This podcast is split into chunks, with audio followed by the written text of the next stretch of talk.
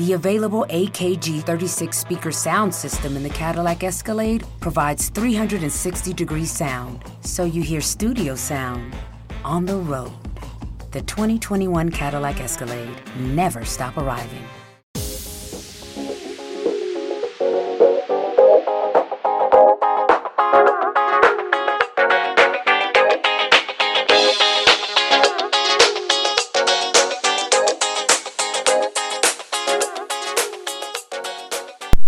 Salve a tutti ragazzi e ben ritrovati in questa nuova puntata del podcast sportivo di Insta News. Puntata numero 67 che vuole un attimino parlare di quelle poche cose che sono successe questa, questa settimana, che sono tutte legate bene o male alla, alla nazionale, con un piccolo, ma ripeto, piccolo accenno alla Superbike che diciamo ha mostrato un attimino ancora una volta i muscoli, ma sotto alcuni punti di vista. Detto questo, ehm, la nazionale italiana ha giocato due, diciamo, partite interessanti nel, nel, nel weekend che è, appena, che è appena passato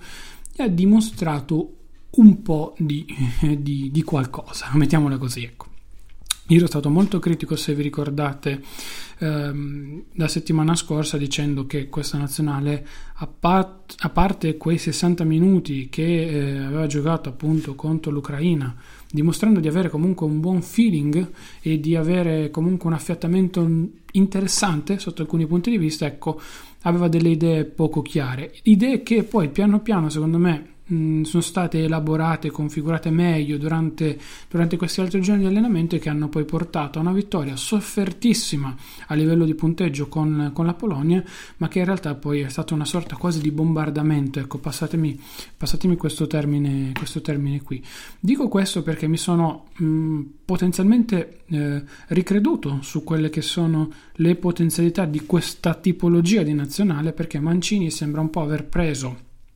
diciamo così, da un certo punto di vista eh, alcuni suoi concetti di gioco li ha modificati in base anche ai giocatori che stanno meglio che funzionano meglio in questo momento per la nazionale italiana e li ha messi sostanzialmente li ha buttati in campo. Eh, Bernardeschi sicuramente tra i migliori in questo momento, in questa fase nel, nel calcio italiano e nella nazionale italiana, Insigne è considerato il miglior giocatore italiano del momento, di contro abbiamo però in panchina anche Immobile e Belotti che insomma sono due centravanti che comunque gol mh, i gol li sanno fare e che non stanno però trovando sostanzialmente lo spazio che magari secondo tanti meriterebbero in, in nazionale. Con questo non voglio dire che Mancini debba mettere una prima punta assolutamente perché abbiamo visto Sarri l'anno scorso a Napoli giocare senza una prima punta vera ma con un falso 9 come Mertens, quindi piccoletto, non proprio il prototipo del centravanti di peso di sfondamento fare poi in realtà benissimo tanti gol. Quindi non dico che la filosofia sia, stesso, sia la stessa, eh, assolutamente, però insomma.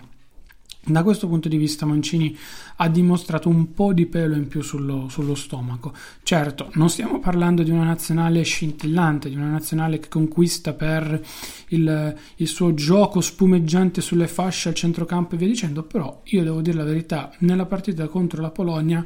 ho visto una bella squadra in campo, almeno saper stare in campo. Poi traverse, Scesni e quant'altro e anche l'avversario che secondo me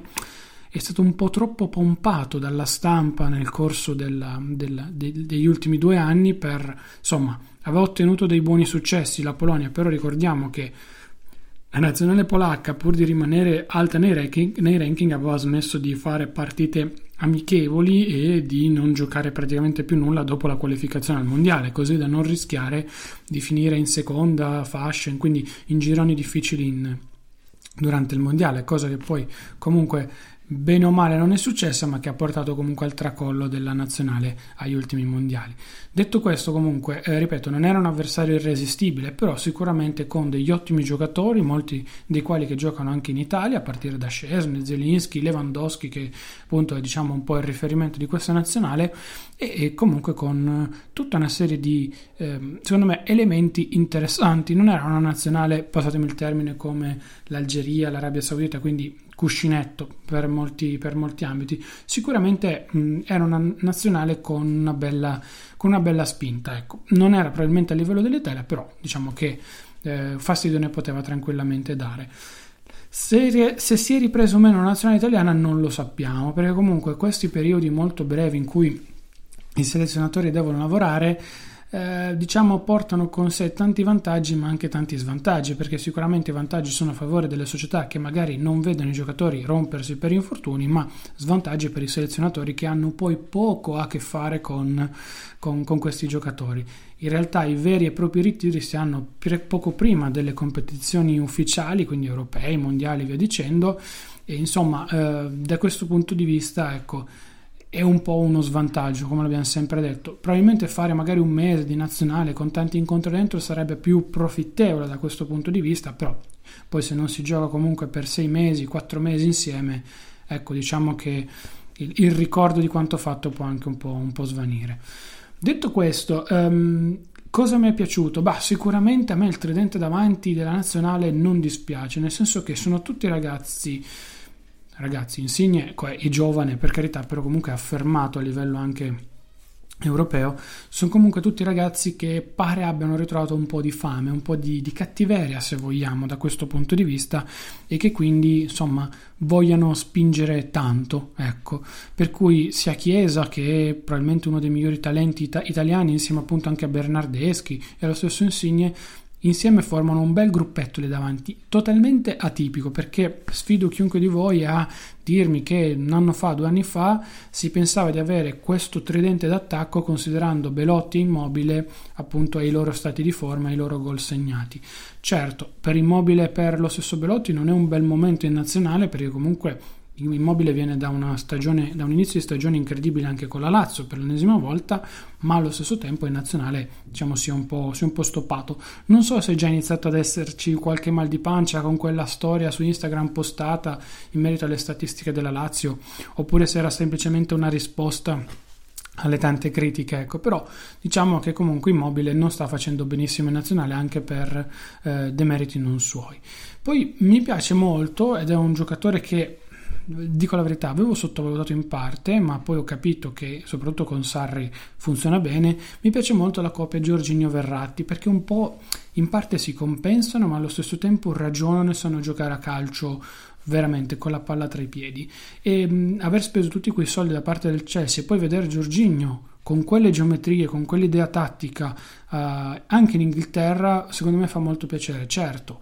funziona bene, tra virgolette, perché eh, ruota con Sarri, quindi con Sarri diciamo è stato l'unico insieme probabilmente a Higuain di quei giocatori che realmente il Chelsea poteva comprare o aveva intenzione di comprare, che lo stesso allenatore toscano ha detto voglio loro due, però poi sappiamo con Higuain come è andata, mentre con Giorginio effettivamente era un uomo che al Chelsea poteva, poteva, tranquillamente servire. A discapito di David Luiz regista davanti alla difesa ecco Giorginio diciamo che ha una testa e geometrie totalmente diverse. Poi vabbè per la difesa più o meno abbiamo visto che è sempre quella con la grande esplosione di Biraghi che sta facendo molto molto bene. Era da tempo che non vedevamo un terzino sinistro italiano interessante non si deve così adattare Chiellini e insomma eh, diciamo che,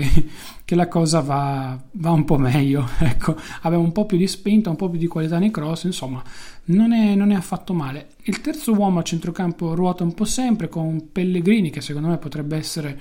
il giocatore più, più interessante ma ripeto lì ci sono tante, tanti giocatori che potrebbero giocare che insomma Mancini può solo sperimentare e trovare la soluzione migliore. Importa neanche a farlo apposta, c'è Donnarumma, vabbè, abbiamo già parlato tante volte di Donnarumma, anche se insomma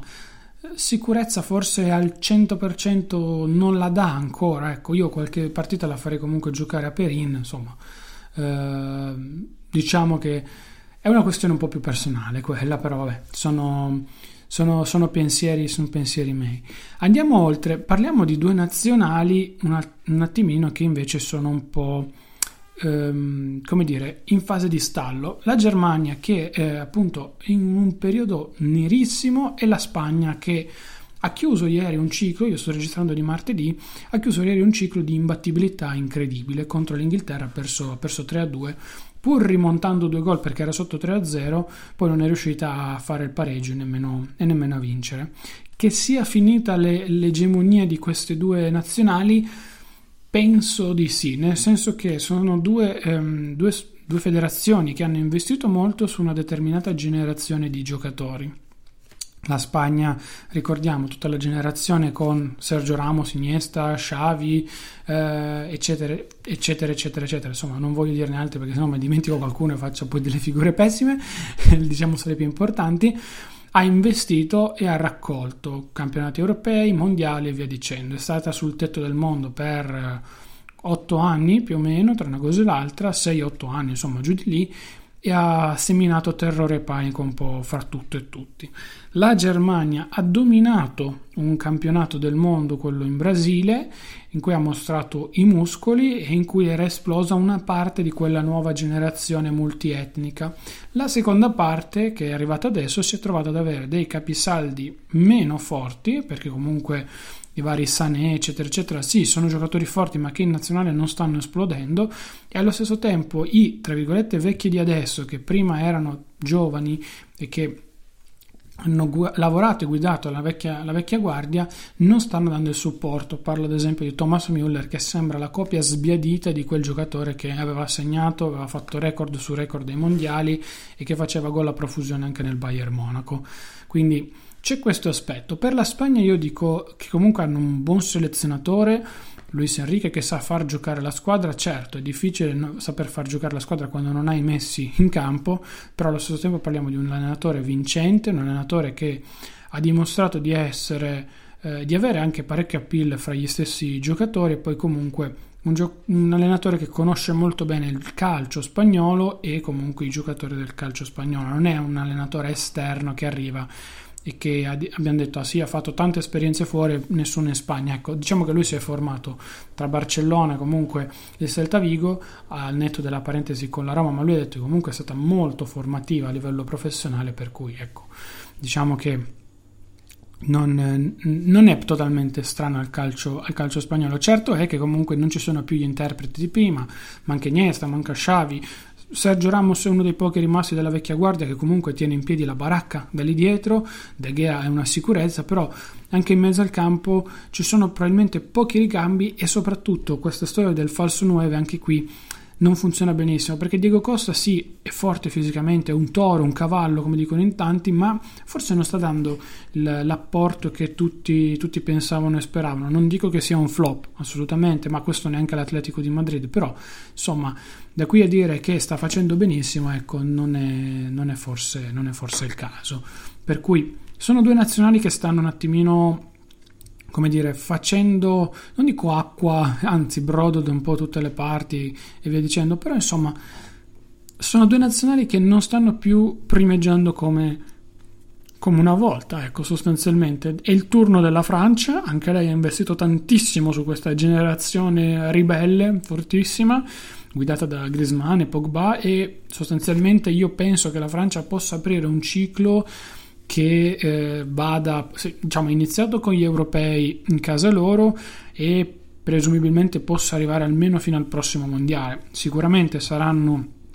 i candidati a vincere l'europeo fra, fra due anni e, e, poi tendenzialmente credo che questo ciclo della nazionale si concluda con col mondiale appunto poi del 2022 a patto che appunto non si cambi prima la guida tecnica e che non succedano cataclismi come appunto stato per la Germania e poi anche per o meglio per la Spagna e poi anche per, per la Germania. Però ripeto, vedo la nazionale francese un po, più, un po' più forte, un po' più agguerrita, hanno già dei ricambi pronti, ad esempio in porta tecnicamente c'è Areola, ma insomma bisognerebbe lavorarci un pochino su, su quel portiere lì. Ecco, Um, la vedo più pronta la Francia ad affrontare dei, dei possibili ricambi perché comunque hanno, hanno, giocatori ancora più giovani in panchina che comunque si stanno formando, cosa che invece Germania e, Fran- Germania e Spagna non hanno fatto, hanno puntato tutto su quella generazione e poi l'hanno dovuta accantonare. Questo devono ricostruire da zero, un po' come, un po come l'Italia. Ora vi volevo parlare un attimino nuovamente di Sarri del Chelsea perché eh, sono rimasto estasiato, vi dico la verità, da questo impatto dell'allenatore toscano in Inghilterra, punto primo, e secondo da come è riuscito lui a trasformare una squadra che sostanzialmente è identica a quella dell'anno scorso, a differenza del portiere, a differenza di Giorginio, in una squadra che praticamente sta lottando con City e Liverpool per eh, per il campionato. Sarri ha avuto un impatto devastante nel, nel, nel mondo Chelsea, probabilmente eh, il mondo Chelsea era un attimino stanco anche delle, eh, dei litigi, dei mal di pancia di Antonio Conte che per alcuni aspetti non si è comportato in maniera tanto diversa da Mourinho perché comunque ha fatto casino a livello mediatico e ha dimostrato comunque che la società Chelsea ha una parte, un aspetto dirigenziale e finanziario molto molto forte. Probabilmente Sarri è arrivato in punta di piedi dicendo ok è la mia prima esperienza, voglio comunque poter lavorare tra virgolette, tra virgolette bene, però allo stesso tempo voglio anche un attimino cercare di capire come poter sviluppare la mia, la mia idea e ho bisogno di alcuni interpreti importanti.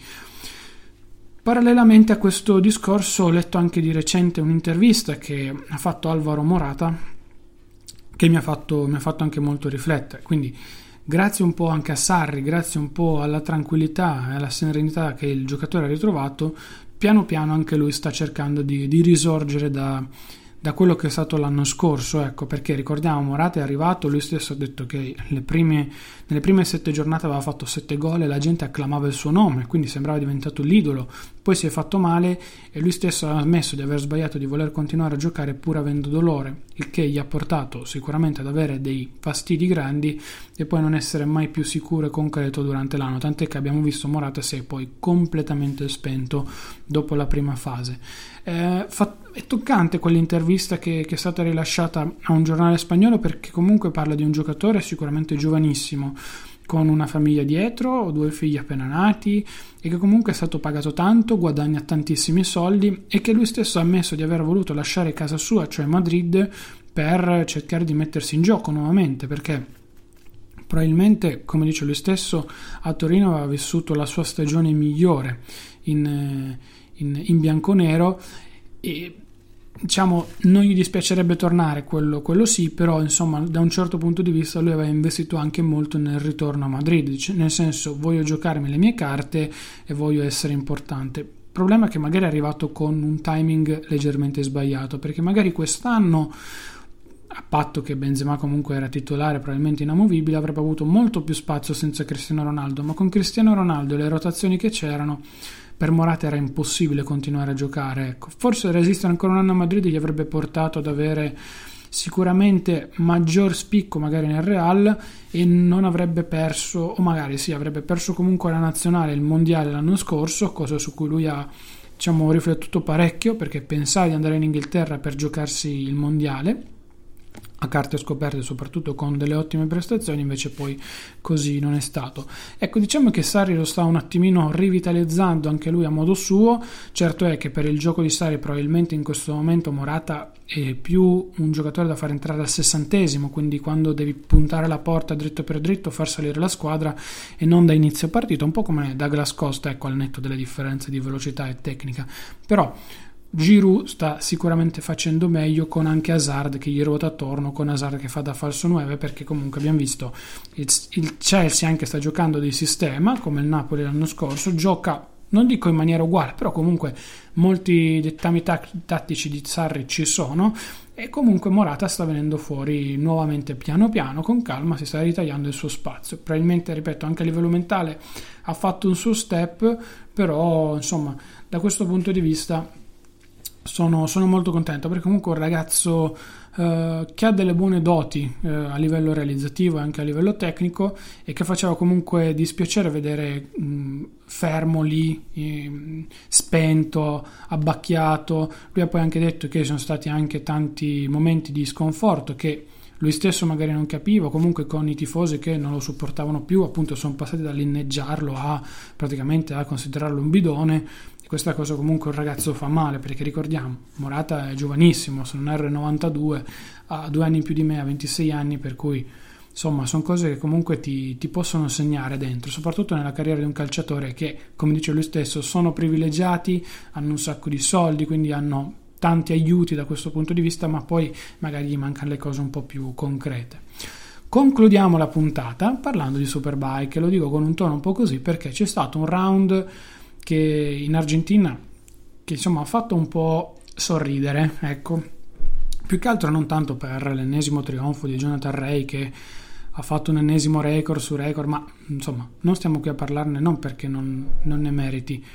per il semplice motivo che comunque siamo in una situazione in cui è uno sport molto molto risicato a livello di spettatori e quant'altro. Insomma, non si sa, come abbiamo detto altre volte, dove voglia andare a parare la Dorna con questa categoria. Però ha fatto molta impressione, secondo me, il fatto di avere due piloti sul podio, Melandri e Forest, che sostanzialmente per l'anno prossimo non hanno una sella. E qui vengono in ballo tante questioni nuovamente. Abbiamo già fatto un discorso simile tempo fa, però al netto di Melandri, che era il pilota più eh, sottopagato dell'intera griglia,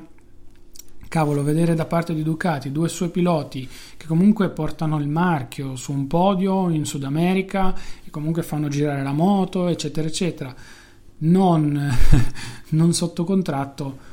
fa un po' arrabbiare, senza, senza ombra di dubbio. Adesso, eh, su Melandri credo che ormai ci sia rimasto veramente, veramente poco, a patto che BMW non si svegli da un momento all'altro, ma sembra rimasta l'unica opzione, oltre a quella della British Superbike, che paradossalmente sta iniziando ad essere sempre più intrigante ed interessante per, per i piloti in ottica appunto di abbandono della Superbike. Appunto sembra quasi che la British Superbike stia diventando la nuova Superbike con contratti più importanti, sicuramente ancora meno visibilità, ma eh, tanto per avere la visibilità della Superbike praticamente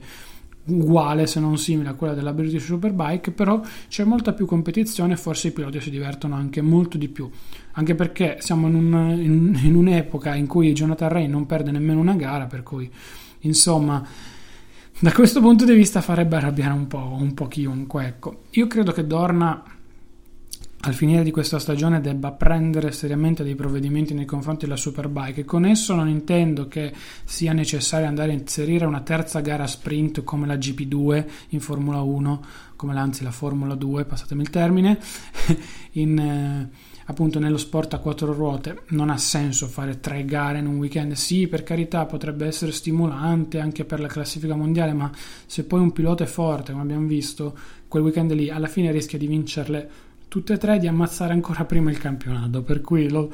lo spettacolo poi sostanzialmente finisce, finisce ancora prima, potrebbe finire ancora prima con i, tutti gli errori, i problemi che sono in Superbike con le moto, ecco, l'unico che vince sempre e che sta davanti a tutti quasi sempre è Jonathan Ray, per cui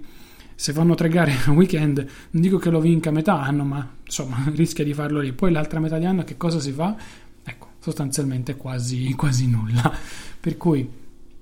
spero che Dorna prenda una decisione e faccia qualcosa. Poi di conseguenza si capirà anche un secondo un attimino che cosa